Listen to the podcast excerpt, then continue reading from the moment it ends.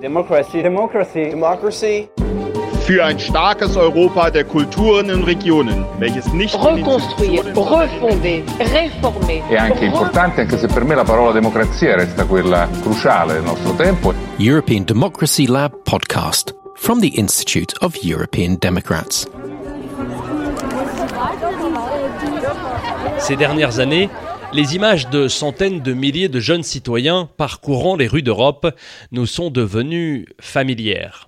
Symbole d'un renouveau de l'activisme politique sur le vieux continent, les jeunes Européens demandent au gouvernement de lutter contre le changement climatique, de défendre les valeurs démocratiques ou encore de mieux gérer l'intégration des migrants.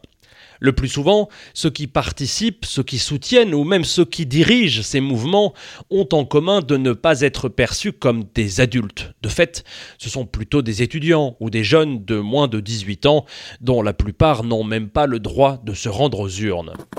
Gabi Schmidt est la vice-présidente de l'Institut des démocrates européens députée du mouvement Freie Welle au Parlement bavarois. De longue date, l'une des principales batailles politiques de Madame Schmidt a été l'abaissement de l'âge légal de vote. Actuellement, en Allemagne, au niveau national, celui-ci est fixé à 18 ans. Je pense qu'il faut impliquer les jeunes alors qu'ils le sont encore, à l'âge où ils désirent trouver eux-mêmes des solutions à leurs problèmes. Selon Madame Schmidt, pendant trop longtemps, les institutions et leurs représentants n'ont pas fait les efforts suffisants pour associer les jeunes à leur travail. Je pense aussi que pendant des années, nos jeunes ne faisaient pas partie des comités, nous n'avons pas exaucé leurs souhaits, et nous, les adultes, les aînés, avons décidé de l'âge auquel eux pourraient voter, puisque eux n'avaient pas leur mot à dire. Mais que suggère alors concrètement Madame Schmidt je dirais qu'il est important de commencer à pouvoir voter à 16 ans, au moins au niveau local, et d'attendre de voir comment cela fonctionne dans un premier temps, et ensuite de passer à l'échelle régionale, puis au niveau national, et ainsi de suite. Son approche est en outre profondément pan-européenne. Je pense qu'il serait bon que nous puissions nous mettre d'accord sur ce point au niveau européen. Ce serait peut-être aussi une incitation pour les instances politiques et pour les jeunes eux-mêmes à se surpasser en matière de participation électorale et European Democracy Lab podcast. Mais qu'en est-il de l'âge légal de vote aujourd'hui en Europe? Eh bien, bien qu'il soit généralement fixé à 18 ans, quelques exceptions subsistent. Prenons la Grèce. Là-bas, par exemple, le droit de vote est fixé à 17 ans. Dans plusieurs autres pays, tels que l'Autriche, Malte ou l'Estonie, c'est même encore plus bas, 16 ans.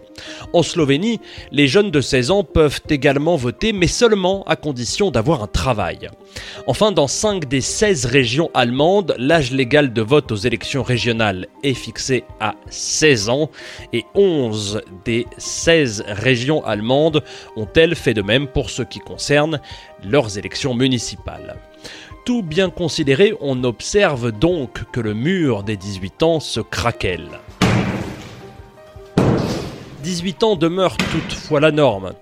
Alors, quels sont aujourd'hui les arguments contre l'abaissement de l'âge de vote? D'abord, qu'il existe de nombreux autres droits liés à la même limite d'âge.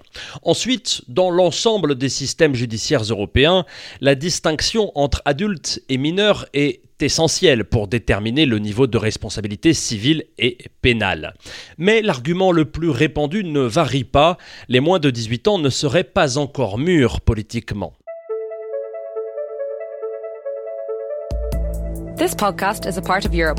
The first network of podcasts on Europe. Politics, economics, culture. Search for Europod in your browser or directly on Apple Podcasts, Spotify, Google Podcasts, and all listening platforms. Europod. Europe at your ears. Je pense que ce serait un renforcement de la démocratie. Plus je vais voter tôt, plus j'ai l'habitude de voter. Ça normalise le fait d'aller aux urnes. Matthias Fack est le président du Conseil bavarois de la jeunesse, une organisation qui plaide pour abaisser l'âge légal de vote depuis 2005. Lui suggère de fixer cet âge de vote à 14 ans au niveau local, régional, national et européen. Le Conseil bavarois de la jeunesse compte parmi les leaders de l'initiative U18. Il s'agit d'une initiative de vote simulé qui se déroule neuf jours avant les véritables élections, locales ou nationales, et qui vise à susciter l'intérêt des jeunes pour la politique et à compléter leur éducation politique. Monsieur Fack décrit les résultats et le niveau de participation des jeunes ainsi. Il y a un sérieux que je souhaiterais voir chez les adultes. Avec les adultes, j'ai toujours des préjugés. Je n'ai rien à dire ou ça ne se joue pas à mon niveau. C'est très très différent avec les jeunes. Et puis, dans la mesure où de nombreuses régions allemandes ont déjà adopté des âges de vote différents, M. Fack ne voit aucun obstacle technique qui s'opposerait à son projet. Cela, d'après lui, se joue davantage dans le cœur que dans la tête. Il n'y a pas du tout de problème technique. Les jeunes pourraient faire exactement la même chose que les adultes. Ce ne sont pas les jeunes, mais les adultes qui ne sont pas prêts. Eux seuls sont autorisés à décider s'ils veulent faire confiance aux jeunes, s'ils veulent placer la démocratie entre leurs mains.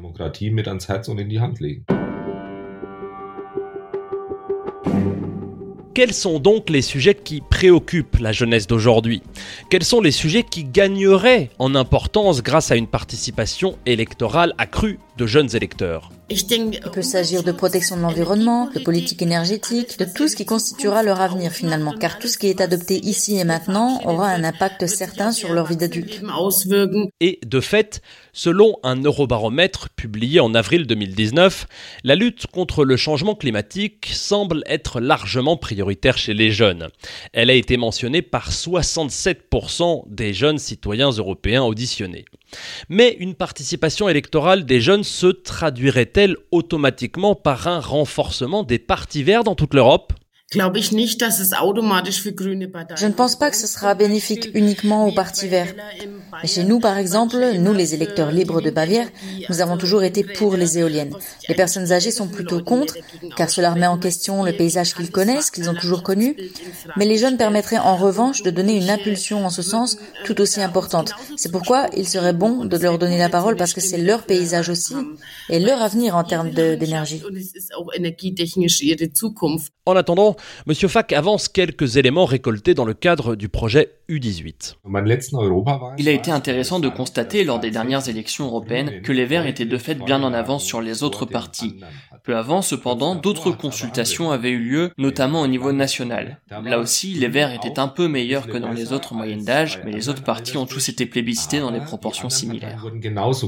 Et qu'en est-il alors de l'initiative Friday for Future Pour moi, ça veut plutôt dire que les discussions qui ont lieu dans ce cadre sont effectivement suivies et soutenues par les jeunes, parce que c'est leur sujet, parce qu'ils ont toujours été concernés par le sujet, et parce qu'ils se rendent compte à présent qu'il y a un parti qui le prend aussi au sérieux. C'est la raison pour laquelle les Verts récoltent le plus de votes chez les jeunes.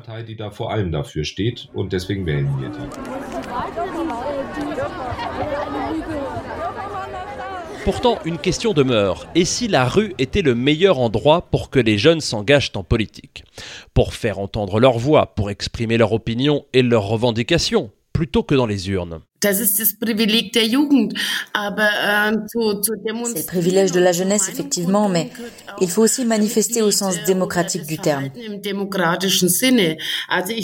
Je pense que les Friday for Future ou les Vendredis pour le climat sont très bien, mais en politique, on ne peut pas se déclarer porte-parole sans être élu. Äh, Je pense donc que les élections ähm, sont tout aussi importantes pour exprimer son opinion.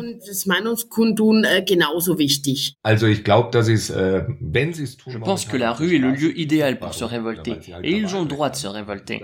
Mais je pense que ça ne suffit pas. On ne peut pas juste dire aux jeunes d'aller dans la rue et qu'ils pourront concrètement décider plus tard, en tant qu'électeurs, quand ils auront 18 ans et plus. Ce qui se passe dans la rue peut aussi nourrir les partis politiques et leurs programmes électoraux. Ceci dit, il est évident que le vote ne fait pas tout. Il est également primordial de pouvoir échanger et confronter les points de vue à travers l'Europe. Madame Schmidt elle-même ne dit pas le contraire.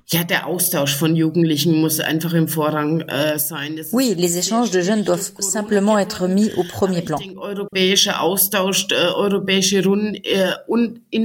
C'est devenu très difficile depuis le Covid, mais je pense que l'échange européen, le brassage de la jeunesse, c'est certainement aussi très important. Je ne suis arrivée en politique que par ce biais, par ce contact avec l'échange européen dans mes années de jeunesse. Je ne serais pas une femme politique aujourd'hui si je n'avais pas échangé et discuté avec d'autres Européens depuis l'âge de 16 ans. Le podcast European Democracy Lab est un podcast de l'Institut des démocrates européens, un groupe de réflexion et une fondation politique financée par le Parlement européen. Retrouvez ce podcast et toutes nos activités sur notre site le www.iedonline.eu.